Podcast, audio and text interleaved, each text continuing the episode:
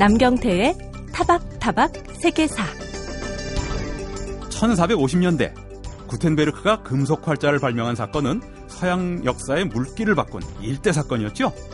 그렇다면 그보다 200여 년이나 앞서 세계 최초로 금속 활자를 발명한 우리 역사에서는 어떤 일이 일어났을까요? 안타깝게도 우리는 서양처럼 그 사건으로 세상을 바꾸지는 못했는데요. 강명관 부산대 교수는 조선시대 책과 지식의 역사라는 책에서 그 이유를 이렇게 설명합니다. 고려의 인쇄술을 이어받은 조선에서는 활자의 제작과 인쇄와 출판 유통을 국가기관이 사실상 독점했고 왕과 관료들은 오직 그들의 체제 유지를 위한 책만 찍어냈다. 한마디로 우리의 금속 활자는 중세 체제를 유지하는 데 기여한 반면에 구텐베르크의 금속 활자는 중세 체제를 붕괴시키는 근대로 들어가게 하는 이런 역할을 했다는 얘기인데요.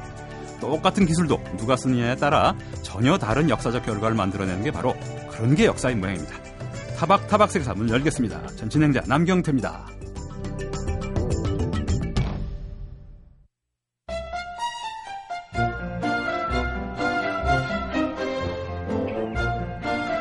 주소 체계를 바꾸는 일은 정명과 같다.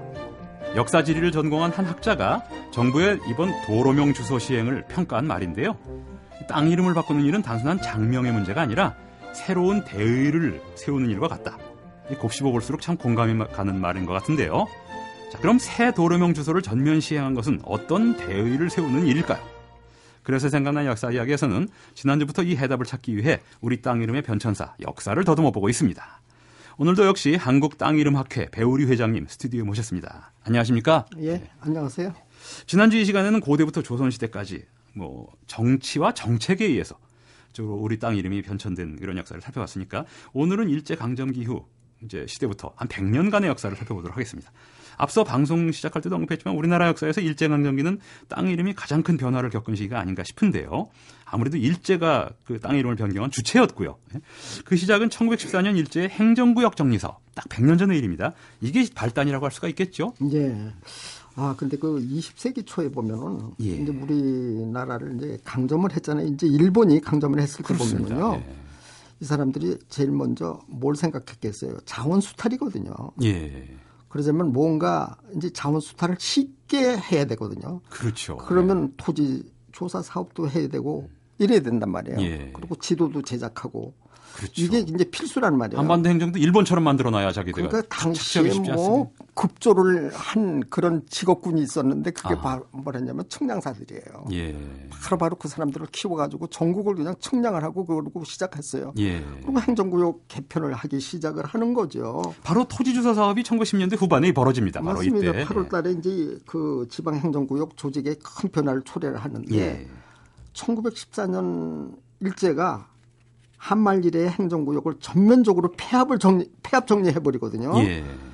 그해 3월부터 부군의 폐합을 해버리는 거예요. 음흠, 부와 군을요? 예. 그 폐합을 한다는 건 말하자면은 몇 개의 군으로 됐던 걸 하나로 합친다든지 이런 식이에요. 심지어 예. 세 개 군, 네 개 군을 합치기도 하고 그랬어요. 음. 두 개 군을 합친 건 보통이었고요. 예. 그리고 4월부터는 묘에 또 폐합을 단행하고 음. 그러니까 우리나라 행정구역이 완전히 이제 바뀌는 거예요. 음. 행정구역이 바뀌면 어떻게 되죠?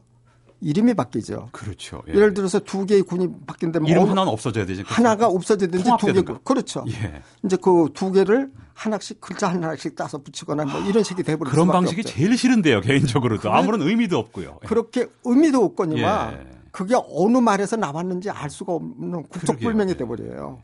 그냥 그 여러 개가 그냥 싹 바뀌는 그런 때가 있었어요. 예. 그래가지고는 그 거의 3분의 이 수준으로 이제 줄어들어 버리는 음. 거죠. 그러니까 우리나라의 군이 확 줄어버리니까는 전부 이름들이 바뀌기 시작을 하는 겁니다. 예. 예. 이게 뭐 정말 일제의 침탈을 뭐 사회 경제적인 침탈 그리고 정치적인 주권 침탈 이런 거는 흔히 우리가 아픈 추억으로 기억하지만 이렇게 남의 나라 땅 이름을 자기 마음대로 재단해 놓고 이런 건 어떻게 보면 인문학적이고 역사적인 범죄입니다. 사실 오래가는 거고요. 그렇습니다. 그 후유증이 지금도 있는 거고요. 그렇습니다. 그 일제 행정구역으로 바뀐 땅 이름을 그럼 나열하자면 밤을 새도 모자랄 것 같지 않은 것 네, 같은데요. 맞습니다. 근데 조선시대 벼슬아치들이 아무래도 많이 살던 우리에게 익숙한 그 서울의 중심가 종로 일대 지명들이 어떻게 바뀌었는지만 하나의 예, 핫한 예로 설명해 주실 뭐, 수 있을까요? 몇 개 예를 들어보죠. 뭐, 그 이 종로 쪽에 종로 쪽에는 사실은 마을들이 옛날에는 많았던 거죠. 예. 그래서 뭐 조금만 가면 또 하나의 마을, 조금만 가면 하나의 마을 이런 예. 게 있었던 거예요. 그러니까 서울 도심의 그러니까 지명들이죠. 지금, 예, 지금 그래서 종로구에 보면은 80개 정도의 법정동이 있는 거는 당시에 동네가 얼마나 많았던 것을 그렇고요. 종로군 작은데도요. 예. 그렇죠. 그래서 동사무소는 한 개지만은 여러 개의 동을 다스리죠. 예. 종로구가 그런 동이에요. 음흠. 그렇게 해서 이 종로에 있는 땅 이름들이 상당히 제일 많이 바뀐 데가 아마 종로구일 거예요. 서울에서 예. 이렇게 되면 한 군데 예를 들면은 땅이 지어가지고 구리개라고 했던 데가 있어요. 근데 그건 순우리 말인 거죠? 그렇습니다. 그래서 이제 우리는 그걸 구리개를 적을 때 구리가 동이잖아요, 동. 예, 예. 구리동자 동. 음흠. 그래서 동현이라고 아, 우리가 적어왔어요. 예. 예, 동현이라고 적어왔어요. 음. 일본이 이게 동현이라는 말을 갖다가 쓰면은 이게 무슨 뜻인지 모르니까 예. 동이 황금하고 비슷하다고 그래가지고 황금자를 붙여요. 그래서 황금정을 만들어 놓는데 아 정은 일본식 동네를 붙이는 마치 그 말이죠. 본정할 그 때. 사람들 얘기식으로는 마치가 되는 겁니다. 그렇죠. 예. 혼마치 그럴 때. 그렇습니다. 그 마치가 되는 건데 그 구리개가 황금종으로 바뀌어 버리는 아, 너무나 어처구니없습니다. 이렇게 바뀌는 거죠. 우리가 황금색이랑 비슷하다고 그래서 그러니까 예. 그렇게 돼 가지고 그래서 뭐 서대문정, 원정, 뭐 죽첨정, 뭐 의주통, 남대문통 이때 통 통자가 그렇게 또 많이 들어갔는데 아하. 되게 이제 길 중심으로 이름을 붙일 때는 이렇게 한강통이 태평통이니 이런 예. 이름으로 막 붙여버렸죠. 그리고 선생님 아까 말씀하신 것처럼 머리 끌자를 따가지고 통폐합 인사동 같은 경우도 그렇게 해서 결정됐다고.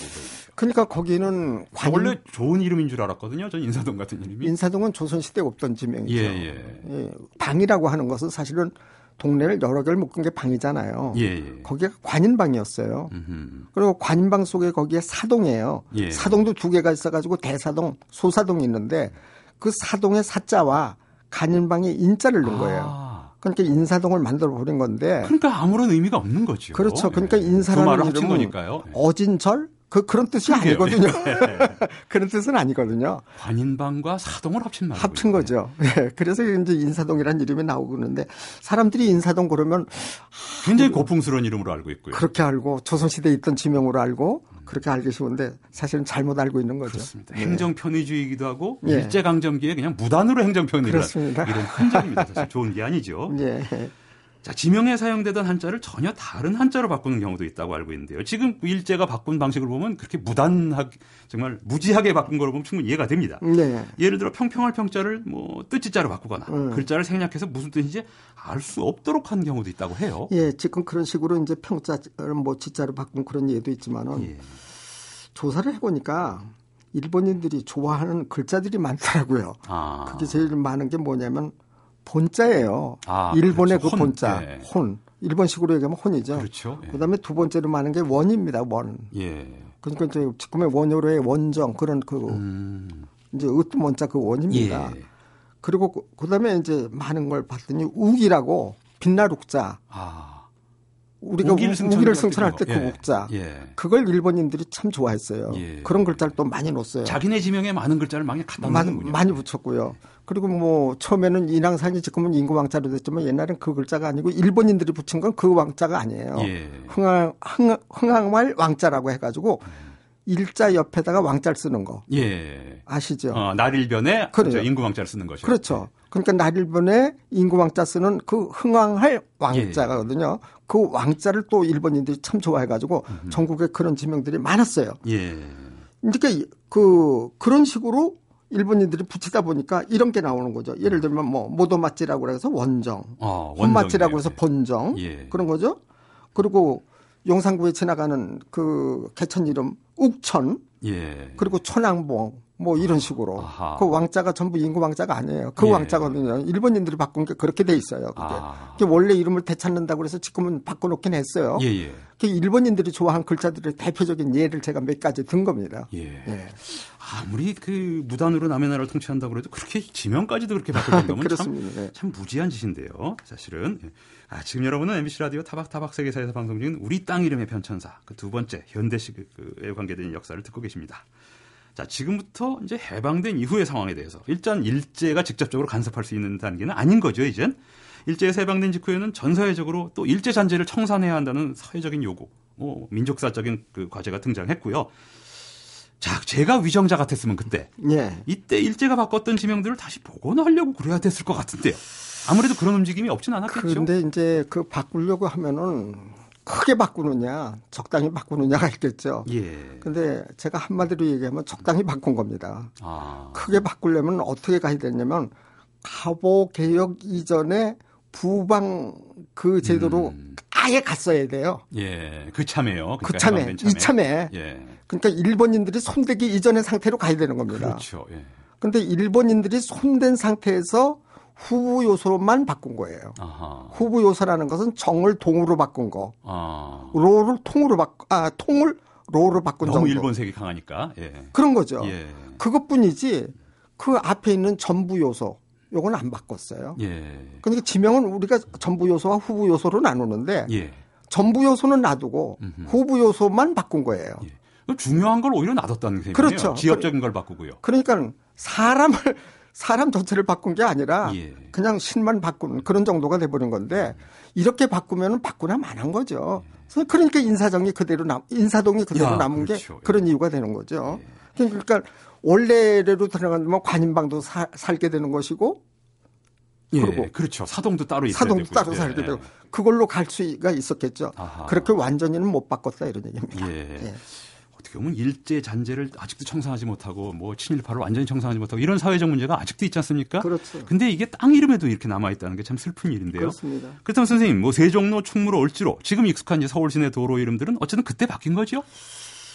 광복 후에 예. 광복 후에 이제 조금 손을 많이 댄 부분이 바로 세종로, 충무로, 올지로 같은 거예요. 예. 그래서 위인의 이름을 우리도 놓자 이렇게 된 음. 거죠. 예. 그래서 세종로 같은 경우는 세종 임금이 그러네요. 다 을지 위인들이네요. 위인들이죠. 거기에 사셨으니까 그 예. 근처에. 아 관계가 네. 있군요. 예, 관계가 있어요. 그리고 충무로도 마찬가지고 충무공 이순신 장군이 살았던 곳이 있어요. 인현동 쪽에. 아하. 그러니까 그런 식으로 간 겁니다. 거의. 그러나 울지로 같은 거는 울지문덕하고 아무 관계 아, 없는 그렇죠. 거예요. 지금 식으로 하면 북한뿐인데요. 맞습니다. 예. 원효로 같은 경우도요. 네. 원효 대사와는 아무런 관계가 아. 없이 그냥 위인의 이름을 갖다 붙였는데 그게 어떻게 됐냐면 원정이니까 예. 외색이 너무 짙으니까 그래도 원자 들어가는 위인을 찾자. 아 원효가 예. 그 원자를 찾다 보니까 원효가 나온 거예요. 그래서 원효를 좋아 보이진 않네요. 특별한 역사적 기원을 정밀하게 따진 것도 아니고요. 이왕이면 더 좋은 인물도 예. 있죠. 그, 그래서 이제 원효로가 된 거죠. 예, 그렇군요. 그런 식으로 간 겁니다. 아. 예. 자, 1945년 어쨌든 뭐 해방이 되고 1948년도엔 대한민국 정부가 수립되고요. 어쨌든 이렇게 되면서 행정구역에도 적지 않은 변화가 있었겠죠. 그렇습니다. 그래서 이제 해방 후에 우리가 광복 후에 나라가 둘로 갈렸잖아요. 예. 그러니까 북한은 북한대로 행정구역 개편. 그렇습니다. 남쪽은 남쪽대로 개편 이렇게 됐단 말이에요. 그래서 북한에도 자기 나름대로 도를 또 늘렸잖아요. 그렇죠. 원래 우리보다 적었는데 맞서기 위해서 늘렸다고 그러죠. 예. 그래서 양강도가 나오고 자강도가 나오고 음흠. 그런 시간 예. 뭐 김정수 군이 나오고 뭐 이런 식이 됐잖아요. 그러니까 이 남쪽하고 북쪽은 남쪽 따로, 북쪽 그렇습니다. 따로 이렇게 간 거예요. 지리적 환경에 대한 변화가 아니라 그냥 정치적인 의미로 그렇죠. 변하게 됐습니다. 이제 서울이 그때 이제 특별치료 되고요. 예. 전라남도에 속해 있던 제주도 아, 제주도. 가 전라남도에 속해 있었군요. 불과 몇십 년 전까지만 해도요. 그렇습니다. 예. 그렇죠. 광복 전에는 그게 전남이에요. 예. 그런데 이제 제주도를 도로 만들어 승격시킨 음. 거예요. 예. 그리고 일부 대도시는 인구가 증가를 했잖아요. 그렇죠. 그래서 그것을 갖다가 이제 직할시로 승격을 해서 시켰죠. 그렇습니다. 제가 어릴 때도 직할시란 말을 많이 썼습니다. 맞습니다. 예. 그래서 이제 지자체에 이제 실시가 되면서 1995년에 광역시로 바뀌죠. 그게 예, 예. 다시. 그래서 지금 행정 땅 이름이 1개 특별시에다가 6, 개 광역시가 되고 8개도가 되고 뭐 이런 식으로 됐지 않습니까? 예. 이제 그 이후로 이렇게 이런 변화를 겪고 온 겁니다. 예. 예. 그러니까 일제 강점기에도 그랬고 해방 이후에도 그랬고 정치와 네. 정책적으로 지명이 바뀌는 경우가 대부분이라는 대부분 생각이 듭니다. 그렇습니다. 지리적인 환경이 아니라 말이죠. 예. 예. 자, 그래서 이제 더 현대로 와서 1970년대부터는 산업화 도시화가 급격히 진행이 되고요. 네. 새로운 지명들이 아무래도 생겨나고 인구가 늘고요 도시마다. 그렇습니다. 기존 지명이 당연히 바뀌고 또 행정구역이 재편되는 건 우선 인구 변화가 크니까 당연히 그럴 수밖에 없을 것 같고요. 그렇습니다. 근데 대표적인 경우가 서울 강남 개발인 것 같습니다. 굉장히 지명이 많아져야 될 것 같고. 그, 그렇죠. 이제 우리가 서울 서울이 이제 확장되는 과정을 보면은 북쪽보다는 남쪽으로 확장이 됐죠. 예. 자꾸 늘어나는 게 북쪽은 구도시니까요. 그렇죠. 그전 남쪽으로만 자꾸 이렇게 가가지고 한강을 뛰어넘었거든요. 예. 해방 전에까지만 하더라도 강 남 쪽에 도시처럼 형성된 데는 한 군데밖에 없었어요. 예. 그게 어디냐? 영등포입니다. 아하. 영등포가 유일한 강남입니다. 예. 그 옛날 유행가 중에 밤 깊은 마포 정점. 그렇습니다. 강 건너 영등포에 영등포죠. 나오거든요. 그러니까 그러니까 영등포가 유일한 강남 지역의 하나였어요. 그러네요. 예. 그런데 그 동쪽으로는 전부 시흥군인이 광주군이었어요. 아 지금의 강남 서초 이런 데가 다 그래, 그러니까 거기 이제 농촌이죠. 예. 여기가 이제 도시화가 되니까 이제 리가 전부 동으로 바뀌는 거예요. 예. 를 들면 신사리가 신사동, 음. 압구정리가 압구정동, 시르 뭐 이렇게, 이렇게 예. 되는 거죠. 그 넓은 지역을 하나로 이거 아우르고 아직 구도 성립이 안 되고 그랬을 때 택시들이 자꾸 이제 그쪽으로 가자고 그러면 어디를 가자고 그럴 때 예. 이름을 부르기 시작을 했는데 영등포 동쪽, 영등포 동쪽 그랬을 시절이 있었어요. 아. 영등포 동쪽. 영등포가 서쪽에 치우쳐 있으니까. 그러니까 서쪽에 치우니까 영등포 동쪽이에요. 음. 그래서 나온 지명이 바로 영동이라는 것이고요. 아, 그렇군요. 충북 영동과도 관련이 없고 맞아. 강원도 영동하고도 관련이 없고 영등포의 동쪽이라는 영등포의 동쪽이라는 예. 의미가 그러니까 그 광역 지명이 돼 버렸는데 예. 그래서 그 뒤에 이제 영동대교가 나오고 예. 영동자가 들어간 노래도 나오고 호텔도 있고요. 영동이란 말이 그렇게 됐습니다. 예. 그러니까 그 그 넓은 그러니까 그 시골 같은 그런 지역이 그냥 도시화가 되면서 거기에 저는 무슨 고개가 있어서 그 동쪽인 줄 알았더니 영등포의 동쪽이라는 뜻으로 영등포의 동쪽이라는 뜻으로 예. 영동 지역이라는 사실은 알고 보면은 지금은 영동은 사실은 지명이 아니라고 봐야 됩니다. 그러네요. 예. 예. 그러니까 영등포 동쪽 그런 예. 의미로 우리가 새겨야지 영동이 지명은 아니에요. 사람들이 그냥 관용적으로 쓰던 표현이 그렇습니다. 거의 지명처럼 바뀌어 버렸어요. 그렇습니다. 이게. 선생님 잠깐 아, 아까 잠깐 압구정리라고 말씀하셨는데 지난 시간에 오가작성법에서 한명회를 말씀해 주셨거든요. 아, 예. 예. 그래서 압구정 압구정이 한명회와 관련된 그러니까 그 지명이죠. 그, 그러니까 리라는 지명은 그대로 있었군요. 압구정이. 아, 그러면 동이라고 쓰기 아, 전에도요. 그리고 그 당시에 이제 그 압구정이라는 곳은 뭐 잘 아시겠지만은 한 명회가 말년에 거기서 보낸 거예요. 예. 그리고 그걸 정잘 세운 거 아닙니까? 예. 그리고 한강이 그때는 거기까지 흘러 그쪽으로 흘렀어요. 음흠. 그러니까 정자가 한강 가에 있었단 말이에요. 그렇죠. 지금은 예. 압구정동이 한강에서 좀 들어가서 있지만은 예. 옛날에는 한강이 그 앞을 지나갔어요. 예. 지금하고는 조금 구조가 달랐어요. 음. 그래서 거기가 압구정리였고 예. 그게 이제 한명회 정자가 있던 예. 그 유명한 동네입니다. 예. 거기가. 그래도 영동이라는 지명보다 훨씬 유서가 깊은 예? 그죠? 한 개인의 이름이긴 하지만 그렇습니다. 그래도 예. 오랜 역사를 가진 지명입니다. 예. 압구정이라 그러면 굉장히 hot한 place 그 곳이라서 마치 현대적인 지명 같지만 아, 그래요. 자 오늘의 마지막 질문이 될 것 같네요, 선생님. 그 배우리 회장님은 올해 1월 1일부터 전면 시행된 도로명 주소 체계를 어떻게 평가하시는지 약간 주관적인 게 있다, 있다 하더라도 예. 말씀해 주실 수 있을까요? 그렇죠. 이제 주관적일 수밖에 없겠죠. 예, 예. 제가 얘기를 하려면은 아무래도 조금 혼선이 많이 갈 것 같고요. 지금 그 제가 조금 요구하고 싶은 것은 이 길 이름 체계로 가는 거는 잘하는 일이에요. 예. 난 그거 찬성합니다. 음. 그런데 너무 그 큰 길 위주로만 해가지고 이름을 붙여나가다 보니까 1길, 2길, 1로, 2로, 3로, 가길, 나길 뭐 이런 식으로 복잡하게 숫자 식으로 돼버리니까 정신이 없어요. 예. 그래서 작은 길까지도 고유 지명을 붙여라. 아. 저는 그렇게 얘기하고 싶어요. 대로로 길로만 구분하지 예, 말고. 예, 너무 그냥 그 로 중심으로 가면서 예. 그 로에서 다시 파생된 거는 그 예를 들면은 신문로 사길 뭐 이런 식으로 예. 자꾸 이렇게 파생되게 하지 말고 음. 도로마다 웬만하면 이름을 붙여라. 예. 저는 그렇게 했으면은 옛날 그, 그 바람에 옛날 동 이름도 채 살고 그렇죠. 예. 옛날 땅 이름들 없어졌던 지명도 갑오경장 이전의 땅 이름들도 전부 살아날 수 있어요. 예. 예 그렇게 하면은 우리의 문화 유산인 땅 이름 예. 살아나는 거죠. 음. 말씀 이제 도로명 주소 기본 취지에는 동감하지만 넘버링을 하고 번호로 이렇게 드라이하게 붙이는 예. 것보다는 어차피 번호도 복잡한 건데 맞습니다. 차라리 옛 지명들을 좀 살려가면서 번호를 덜 쓰자. 그랬으면 좋겠다는 예. 말씀입니다. 그런 예. 말씀이었습니다. 예. 자, 지금까지 두 주일 동안 우리 땅 이름의 변천사에 대해서 땅 이름도 하나의 문화사입니다. 확실히 듣고 보니까 이렇게 말씀해 주신 분 한국 땅 이름 학회 배우류 회장님이었습니다. 예, 말씀 감사합니다. 예.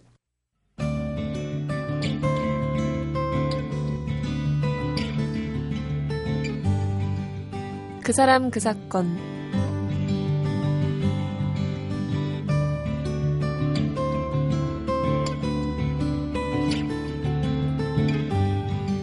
오늘날 인스턴트 식품이라고 하면 대부분 좋지 않은 이미지를 가지고 있는데요. 하지만 수십 년 전만 해도 인스턴트 식품은 오히려 부잣집에서나 먹는 고급 식품이었습니다. 실제로 인스턴트 식품은 식품을 장기 보관하는 기술이 낳은 첨단의 식품이었는데요. 그 대표적인 사례가 바로 통조림입니다. 식품을 밀폐된 용기에 넣어 장기 보관한다는 발상은 17세기부터 있었는데요. 그것이 구체적인 발명으로 가시화된 것은 나폴레옹 시대였습니다. 역사에는 군사적 필요성으로 탄생한 발명들이 많죠. 나폴레옹은 병사들이 가지고 다니며 먹을 수 있는 식품 저장법을 찾기 위해 12,000프랑의 형상금을 걸었습니다. 그 결과로 탄생한 것은 멸균 처리한 식품을 유리병에 넣어 보관하는 말하자면 병조림이었죠. 하지만 병이 깨질 수도 있고 밀봉할 때 밀랍이 흘러드는 사고가 많아서 여러모로 불편했습니다. 이 문제를 개선한 사람은 영국의 피터 듀란트였는데요. 그는 유리병 대신 깡통을 저장 용기로 썼습니다. 이리하여 통조림이 탄생하게 된 거죠. 듀란트의 방법이 미국에 도입되자 영국인 이민자인 켄셋과 다게트는 연어와 굴, 과일과 채소 등을 양철통에 넣어 통조림으로 만드는 방법을 개발했습니다. 이 두 사람은 1825년 오늘 1월 19일에 뉴욕시의 통조림 특허를 따냈죠. 그러니까 오늘은 바로 통조림의 탄생일이 됩니다. 통조림이 크게 유통된 계기는 바로 남북전쟁이었습니다. 당시에는 특히 우유를 농축한 통조림이 큰 인기를 끌었는데요. 그 덕분에 통조림 기술이 더욱더 발달해서 전쟁 이후에는 간편한 통조림 따개가 발명됐고 통조림 식품이 군대 식품을 넘어 일반 사회에 널리 보급되기 시작했죠. 이렇게 역사적으로 신기술이 발명되고 확산된 데는 전쟁이 큰 몫을 한 경우가 많습니다. 역사의 아이러니라고 할까요?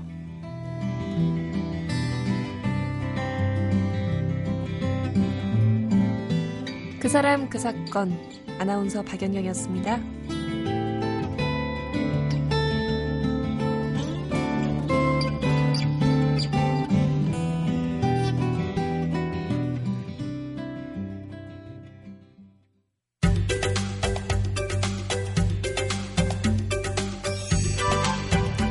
어린 시절 긴긴 겨울밤 입이 궁금할 때 할머니와 함께 이 과자를 먹었던 기억이 있을 텐데요. 자, 할머니께서 갑자기 왜 이렇게 입이 쓰냐 이렇게 하시면서 과자를 내오라고 하시지만 그 속마음을 누가 모르겠습니까? 사실은 어린 손자들에게 그 과자를 먹이고 싶으셨던 거지요. 주로 중년 이상 세대에게 할머니의 손맛과 사랑이 담긴 추억의 전통 과자라고 할 수 있겠죠. 강정, 바로 강정이 오늘의 음식 주제입니다. 우리에게 할머니 대신 강정 이야기를 들려주실 분 주영아의 맛있는 역사 한국학중앙연구원 주영아 교수님 모셨습니다. 안녕하십니까? 네, 안녕하세요. 강정하면 요즘 젊은이들은 무슨 닭강정 이런 거 생각할 것 어, 같아요. 그럴 수 있습니다. 뭐이 예. 속담 근데 어떻게 양념이 달달한 양념이니까 또 소, 속담으로 가장 지금 요새는 안 쓰지만은도 속빈 강정 같다. 아 그러죠. 그런 말도 쓰는 어, 그게 이제 뭐 별로 곁으로 보기에는 단단해 보이는데 예.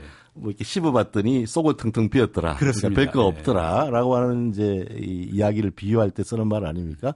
그러니까 결국은 이제 닭강정은 아닌 겁니다. 예. 닭강정을 씹으면은 아니 살이 차 있죠. 예. 그러니까 이제 단지 마, 단맛이 강하다라고 예. 하는 의미에서 이제 닭고기를 그렇게 튀겨낸 것을 닭강정이라고 아. 이름을 붙인 것 뿐인데. 그러니까 굳이 말하면 유래의 근거는 조금 근거는 있는 거죠. 거죠. 강정도 역시 단 그렇죠. 거죠. 네. 하지만 이제 강정에 대한 오해가 많은 거죠. 예. 그리고 강정의 입장에서 보면은 기분이 아주 그러네요. 안 좋겠죠. 나는 속이 비었는데 예. 왜속 꽉 찬걸 속이 빈 게 생명인데. 그렇죠. 그러니까 이제 어떻게 만들었냐를 좀 아실 필요가 있는데요. 예. 아마도 이제 들어보시고 하면은 이제 그 솜사탕 같이 이렇게 곁에 모습이 생겼고 예. 먹어보면은 이제 바삭바삭한데 안은 비어 있고 그렇습니다. 단맛이 강한 그런 모습이 막 무너집니다. 씹으면. 그렇죠, 그렇죠. 그러니까 찹쌀가루하고 이제 에다가 술을 섞는데요. 음흠. 뭐 술은 여러 가지 뭐 이 정류식 소주를 섞어도 되고요. 예. 막걸리를 넣기도 하고 뭐 청주가 제일 좋은 이제 술의 재료인데 그 술을 쳐서 이제 반죽을 해가지고 그것을 이제 과리를 나도록 이렇게 빙글빙글빙글빙글 돌려가지고 예. 반대기에 아주 평평하게 붙여서 붙여서 하면은 속에 이제 이 발효된 술이 있겠죠. 그죠? 예, 예. 술이 들 발효가 됐겠죠. 예, 그걸 이제 말려서 기름에 튀겨내면은 속이 부풀러 올랐어 요. 속은 비고 튀기는 과정에서요. 그렇죠. 예. 이게 여러 겹을 붙여서 이제 바짝하게 납작하게 만들 판때기에 납작하게 만들었으니까 예. 어, 곁으로 보기에는 한 토막 같아도 여러 겹이 붙어 있는 거죠. 예. 그러니까 이제 그걸 기름에 튀기면은 이제 서서히 부풀러 오르면서 어 속이 음흠. 비어 있는 만두처럼 겉모습을 만든다 뜻이 아니라 그렇죠. 하늘로 넣고 지각 튀기는 과정에서 그렇죠. 부푼다는 뜻이군요. 부푼다는 뜻이죠. 예. 거기다가 이제 뭐 어, 그, 뭐 깨라든지 각종 다른 것들을 이제 고무를 입히면 예. 것이 이제 이, 이 강정인데요. 어, 강정과 관련된 조리법은 상당히 오래 전부터 어, 소개가 되어 있어요. 예. 그래서 이 시간에도 몇 번 말씀드렸던 임진왜란, 병자호란 고 전후에 어, 안동에서 살았던 장계향이라는 예. 분이 쓴 이제 음식 디미박이라는 책에 보면은 찹쌀 가루를 술과 콩물로 반죽을 쪄서 과리가 일도록 치대어 밀고 말려서 기름에 찢어 부풀게 한 다음 꿀을 바르고 흰 깨와 물들은 쌀튀김 혹은 승금초 가루를 묻히는 것이다. 아. 이렇게 했어요. 그러니까 지금 선생님께서 말씀해 주신 제조법이랑 비슷합니다. 똑같습니다. 그렇죠? 똑같습니다. 그렇게 거의 비슷하게 음. 있는데 어 이건 언제 주로 이제 먹었냐 하면은 조선 후기의 기록에 보면은 설날에서 보름 사이에 예. 가장 즐겨 먹었던 음. 것인데요. 조선 시대도 지금도 뭐 그렇습니다만은 조선시대 특히 이제 맵쌀 은 구하기가 쉬웠지만은도 상대적으로 예. 어, 찹쌀은 좀 한반도에 적응을 못했던 작물이기 때문에 예. 찹쌀 구하기는 쉽지가 않았어요. 그러니까 이제 설날을 앞두고 이 이런 것들을 예. 많이 저장해 두었다가 어 한양에 있는 떡집에서는 이걸 만들어 팔기도 하고 음. 또 집에서도 이제 만들어 팔아서 어, 김매수인한 분이 이제 열량 세식이라는 책을 그 19세기 초반에 썼는데 예. 어, 주로 이제 그 서울 중심으로 해서 이제 세시 풍속을 소개한 책인데 설날과 보름에 인가에서는 초상 제사를 지낼 때 제수로 이 강정을 가장 높은 제물로 어, 친다라고 하면서 이제 만드는 법도 이야기를 하면서 도수가 높은 술로 그러니까 소주를 이야기하는 예. 거죠. 찹쌀가루를 반죽하여 떡을 만들어 가늘게 쓴 다음 끓는 기름에 넣으면은 누에 고치처럼 둥글고 크게 부풀어 오른다. 예. 아, 그러니까 이제 별명이 누에 고치예요. 아, 그렇습니까? 별명이, 예. 별명이 누에 고치라서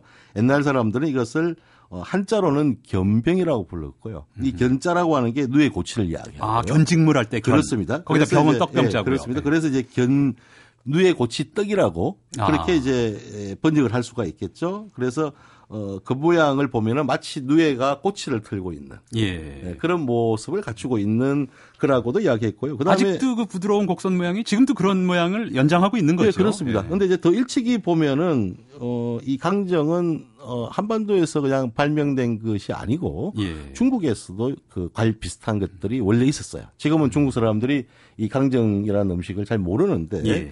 어, 당나라 때는 한겨울 깊은 밤에 잠 못 이룰 때 먹으면 좋다고 어, 하는 시를 쓴 유우석이라고 지금 우리 한자로 읽으면 예. 이 사람이 썼는데 그러면서 뭐라고 필명을 붙이냐면은 겨울 한자에다가 가출 구자를 써서 항구라고 불렀습니다. 아, 항구. 강정은 원래 한자가 아닌 거죠? 강정도 한자입니다. 아, 한자인데 강정도 한자 한자인데 이제 항구라고 예. 불러서 어, 겨울에 먹기에 좋다. 차다는 아, 뜻의 한자고요. 그, 렇죠 네. 네. 겨울에 함겨울에 먹으면 아주 음. 좋다라고 하는 그런 이야기를 쓸 정도로 대단했으니까요. 뭐 강정을 이렇게 접시에 층층이 쌓아서 보통 그 손님 오면 다가상에 올리기도 하고 예, 아주 이쁘죠. 그렇죠. 그다음에 제사상에 당연히 올리는 거고 옛날에는 그래서 아주 좋았던 음식 중에 하나인데 이게 이제 어 일본의 과자가 식민식에 들어오면서 예.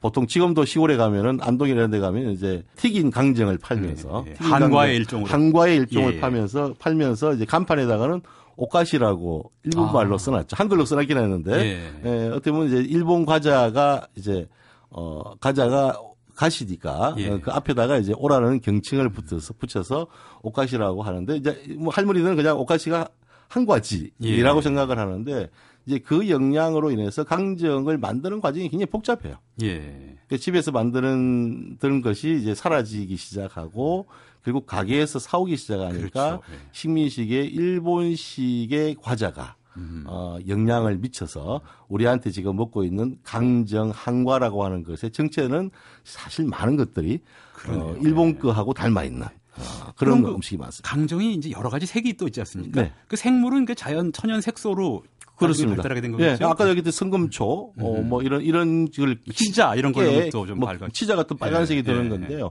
어, 이제 흰깨 같은 걸 쓰면은 이제 깨, 깨 맛은 나는데 색깔은 하얀 거고요. 아하. 검은 깨를 쓰면은 이제 검은색이 나는 거고, 그 다음에 승금초를 쓰면은 이제 푸른색이 도는 거고, 예. 뭐 이런 식의 이제, 어, 색깔을 자연물에서 입혀서 왔는데, 지금은 이제 사실 뭐 한과라고 이야기하긴 하지만은 예. 강정을 제대로 맛보기는 좀 쉽지 않은 예. 그런 시대가 됐죠. 예.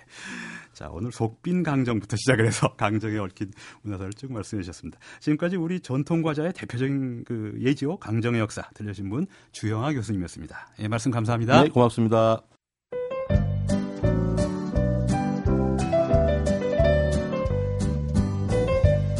음악의 장르들을 시리즈로 쭉 다루고 있죠. 음악이 머문 시간. 지난주부터 로큰롤의 역사에 대해 살펴보고 있는데요. 오늘 두 번째 시간입니다. 로큰롤. 뭐 말뜻 자체는 흔들고 굴러라 뭐 이런 뜻이겠는데요. 지난 시간에 이 락큰롤이라고 말해야 되겠죠. 로큰롤, 락큰롤의 역사를 주로 살펴봤다면 오늘은 이 로큰롤이 탄생한 시대의 사회상에 대한 얘기를 나눠보도록 하겠습니다. 우리의 음악 지평을 계속 넓혀주시는 분이시죠. 어디까지 넓어질지 모르겠습니다. 재즈 평론가 김현주 씨 모셨습니다. 안녕하십니까? 안녕하세요. 그 락앤롤 제가 이제 그 얘기는 조금 후반부에 드리려고 했었는데 먼저 던져 놓으셨으니까 아, 락앤롤의 어원은 사실 명료합니다. 음. 어, 물론 이제 50년대 초에 그러니까 정확히 우리는 락앤롤의 원년을 55년 혹은 56년 녹음사로 보면 54년. 예. 그러니까 뭐 대충 보면 50년 중반 정도 되겠죠. 어, 그거보다 한 2, 3년 전에 앨런 프리드 DJ 당대 아주 유명했던 예. DJ가 이제 어, 이 음악을 락앤롤이라고 칭하겠다라고 아, 하면서 명명한 사람이 있군요. 정말 멋진 사람이죠. 예. 그것만 가지고 역사에 남았습니다. 물론 네. 어, 앨런 프리드는 이제 말년이 굉장히 안 좋았지만 네. 어쨌든 어, 사실은 락하고 롤이라는 말은 어, 성에 대한 은어였습니다. 그 당시에. 아. 어, rocking한다, rolling한다라는 말 자체가 물론 그것 말고도 어, rocking 혹은 rolling하는 것이 춤의 어떤 춤사위를 표현하는 예. 말이기도 했고 일단 뜻 자체는 이제 흔들고 굴르다 그렇죠. 이런 거니까요. 네, 그리고 어, 애기들 어, 요람해 놓고 음, 흔들고 그런 사전적인 의미가 다 있지만은 음. 그 당시에 어, 락킹한다는 말과 롤링한다는 말은 성에 대한 은어였어요. 아, 젊은이들 그렇군요. 사이에서. 예. 그러니까 이 부분이 어찌 보면은 굉장히 많은 거를 시사하기도 합니다. 예. 어, 어떻게 새로 태어난 어떤 음악에게 그렇게 좀 그 당시 유래가 좋지 않은 좋지 않은 어 바꿔 말씀드리면은 아버지 엄마들이 들으면은 굉장히 그렇죠. 싫어할 네. 그런 음악을 붙인 사람이 그런 음악을 라디오에서 틀어주고 우리 자식이 맨날 그걸 듣고 앉아 있고 밤마다 공부 안 하고 뭐 하나 들어가서 봤더니 그거 듣고 앉았고 예. 공부는 안 하고 또 새벽에 보니까 벌써 밤새 담 멀장에서 나갔는지 집에 없고 난리가 나겠죠. 음악도 요란하고 뭐 음악 같지도 않고 이럴 수 있고요. 기성세대가 듣기에 그렇습니다. 해서 결과적 결론적으로 볼 때는 락앤롤의 등장은 아버지 세대 혹은 아버지 어머니 부모 세대가 듣던 음악과 자식 세대가 듣는 음악을 드디어 차별화하기 시작합니다. 아. 제가 여기서 드디어라고 말씀을 드린 것 자체가 어, 1950년대 초까지만 해도 어, 백인들 사이에서 백인 일반적인 중산층 계층의 어, 저, 저 부모 자식 간에서는 듣는 음악이 그렇게 다르지 않았어요. 예. 바꿔 말씀드리면은 예, 대중 음악도요. 고전 음악은 마찬가지고. 네. 그렇죠. 그래서 예컨대 프랭크 시나트라, 프레드 아스테어 아. 이런 사람으로 저, 저 상징되는 crooner들이 있어요. crooner라는 말은 우리말로 번역 그대로 직역하면 부드럽게 노래한다입니다. 아, 예. 그러니까 어 그렇죠. 프랭크 시나처럼 그런 그렇죠. 좋은 목소리 아주 누가 봐도 안정될 것 같고 팝송 같은 앤디 윌리엄스도 나중에 그런 그렇죠. 그런 느낌입니다. 팻분 뭐 이런 식이요. 그렇죠. 예. 그러니까 어, 정서적으로 뭔가 안정돼 있을 것 그렇죠. 같으니까 그게 그렇게 언제나 그런 음악은 통할 것 같은 이런 그렇죠. 음악들입니다. 맞습니다. 별로 어 뭐 애들이 들어도 나쁜 영향 안 미칠 예. 것 같고 그런 음악을 같이 공유하고 있던 시대였는데 음. 2차 세계 대전이 하긴 정말 보면 2차 세계 대전만큼 아마 큰 사건이 또 있을까 예. 싶은데 굉장히 많은 거를 바꿔 놓았죠. 그래서 결국 그 이후에 또 1946년부터 베이비 붐이 시작되지 않습니까? 예. 그런 얘기 이제 다음 주에 또 제가 또 한번 음. 드리긴 할 텐데 어쨌든 어, 시대가 변하면서 젊은 친구들, 젊은이들이 부모 세대와 어떤 차별화된 문화 코드를 자연스럽게 갖게 된 음, 것이죠. 최초로 그렇게 된 거군요. 그렇죠. 그러니까. 그러다 보니까 어, 락앤롤이 그들의 정서를 음. 대변할 수 있었고 가려운 것을 긁어줄 수가 있었고 예. 그러다 보니까 아무래도 자리를 하게 됐습니다. 어, 오늘 제가 이렇게 해볼게요. Blue Suede Shoes라고 하는 초창기 락앤롤의 굉장한 명곡 중 하나입니다. 예. 이 곡은 원래 칼 펄킨스라고 하는 어, 싱어송라이터 기타 치면서 노래하는 사람이 만들어서 처음에 노래 어, 녹음도 했는데 예. 1956년 초에 칼 펄킨스 원작자가 노래 녹음한 Blue Suede Shoes를 먼저 조금 들려드리고 예. 그 해 여름에 엘비스 프레슬리가 녹음한 Blue Suede Shoes라고 같은 해예요. 같은 해예요. 네. 물론 두 사람은 아주 친했고 친구 사이였어요. 음. 그러면서 선의의 경쟁자였죠. 근데 물론 히트는 엘비스 프레슬리가 음. 부른 Blue Suede Shoes가 비교가 안 될 정도로 히트를 했습니다. 예. 비교해서 들어보시면은 조금 전에 제가 시대상 그리고 젊은이들의 정서 이런 걸 얘기 드렸으니까 대입시켜서 생각해 보시면은 당연히 엘비스가 부른 게 히트했겠구나 싶으실 아하. 겁니다. Well, two for the show, three to get ready. Now go, cat, go, but don't you step on my blue suede shoe. You can do anything but lay off of my blue suede shoe.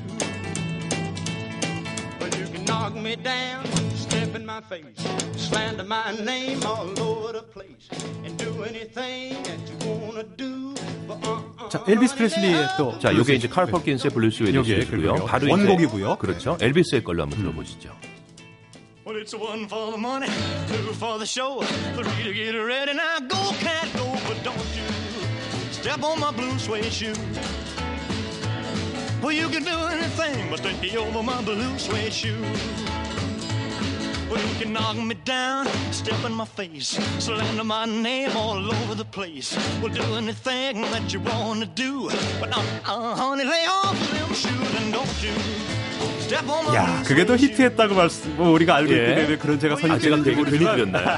하지만 엘비스의 노래가 확실히 목소리는 감성이 풍부하면서 비트는 더 빨라지고 그렇죠. 그런 느낌이 있습니다. 우선 템포가 훨씬 빠르고 예. 이 정도의 빠르기 차이면은 많이 빠른 그렇죠. 빨라진 겁니다. 그러니까 엘비스 프레슬리가 35년생인가 그러니까 아주 젊을 때거든요. 그렇죠. 예. 그러니까 처음에 이제 데뷔했을 당시인데 예. 우선 굉장히 빠르게 연출을 음. 했고 그리고 어, 아까 칼 폴킨스의 노래는 다분히 뭐랄까요? 물론 물론 그마저도 예. 부모들이 들을 때는 이상하게 들리겠지만 빠른 겁니다. 강하고. 그렇죠. 그러나 젊은이들이 들을 때는 상대적으로 엘비스의 노래보다는 점, 점잖게 들립니다. 예, 그러니까 지금 엘비스는 뭐 중간에 뭐, 아, 아, 뭐 이런 소리도 내고 예. 느낌 자체가 벌써 젊은이들이 볼 때 우리가 생각할 때 보면은 마치 여성 팬들이 깍깍 소리를 지르는데. 더 어울릴 예. 법한 그렇죠. 그러니까 우리는 결국 지나간 역사를 알고 있으니까 이런 식의 대입이 가능해서 충분히 예. 설명은 되는데 어쨌든 그 당시에 근데 그 당시 분위기가 보편적으로 들려요. 지금 말씀하신 그렇죠? 것처럼 예. 예. 그러다 보니까 어, 칼 펄킨스의 Blue Suede Shoes보다는 엘비스의 Blue Suede Shoes가 비교가 안 될 정도로 히트를 했고 예. 엘비스의 명성과 맞물리면서 초창기 락앤롤은 이런 식으로 굉장히 끊어지는 맛으로 강렬하면서도 짜릿하게 연출이 됐죠. 예. 그러니까 그것이 결과적으로 보면은 1950년대 중후반에 미국 백인들의 젊은이들의 정서, 그러니까 10대 후반에서 한 20대 초반까지의 젊은이들의 정서를 그대로 대변하기도 했고, 어, 지난주에도 그 말씀하셨지만 제임스 딘 그때 사람, 예. 그죠? 뭐 자이언트 같은 영화, 이유 없는 반항, 그렇습니다. 여러 가지 이런 이미지들, 어, 그 당시 사람들의 인상착이라든가 옷 여러 가지 많은 것들 예. 아마 떠올리셔 보면은 아 요때는 어떤 이것이 아 정말 누군가는 이 정말 바짝 마른 장작에 불길을 던지기만 하면 그냥 화르듯 할 것 같았는데 그거를 엘비스가 던진 겁니다. 그래서 엘비스는 황제 맞습니다. 황제 맞고 어, 불을 지른 장본인이자 예. 뭐한 시대를 연 주인공이자 가장 많은 거를 누린 정말 복 많은 남자였죠. 그렇습니다. 말년이 행복하진 않았지만. 그 백스피셔 말씀하셨지만 거기서 나오는 그 50년대 중반의 미국 사회로 돌아가고 저는 살아보고 싶은 느낌이 있어요. 그 멋있었을 것 같아요. 예, 네. 모든 것이 새롭고 음악도 새로운 게 시도되고. 그렇습니다. 근데 아까 제임스 딘 말씀하시면 자동차 사고로 젊을 때 죽었습니다. 그렇죠. 오늘 방송 끝곡도 역시 비운의 젊을 때 요절한 락큰롤 스타 당시에 그 무렵 그렇죠. 말이죠. 예. 이걸 소개해 주시겠죠? 어, 버디 홀리는 비행기 사고로 세상을 떠났습니다. 예. 20, 만 22살. 그러니까 아이고, 수, 우리 나이로 예, 우리 나이로 23세. 그러니까 어, 갓 이제 히트를 하기 시작을 해서 뭐 엘비스의 뒤를 이을 몇몇 그렇 사람 중에 하나로 얘기되던 뭐 나이 차이 별로 없지만 그랬는데 이제 무리한 그 투어 일정에 따라서 비행기 사고로 가다 제가 기억하기로 아마 리치 발렌스도 같은 비행기에 타고 아, 떨어진 걸로 기억을 합니다. 예. 예. 그래서 어 그때 많은 사람들이 이제 세상을 떠났는데 바로 그가 불렀던 어찌 보면은 이게 유일한 히트곡이라고 볼 수도 있을 것 같습니다. That'll Be the Day라는 실제로 버디 홀리는 약간 모범생 스타일 같은 외모를 갖고 있었고 예. 아 쟤는 공부도 잘하는데 노래도 잘해 예. 뭐 이런 느낌. 그래서 비틀즈가 양복을 입고 나중에 나오게 되는 일종의 모델이 되지 않을까 싶기도 하네요. 어떻게 보면은요. 그런 식으로도 로큰롤이 가능하다. 그렇죠. 예.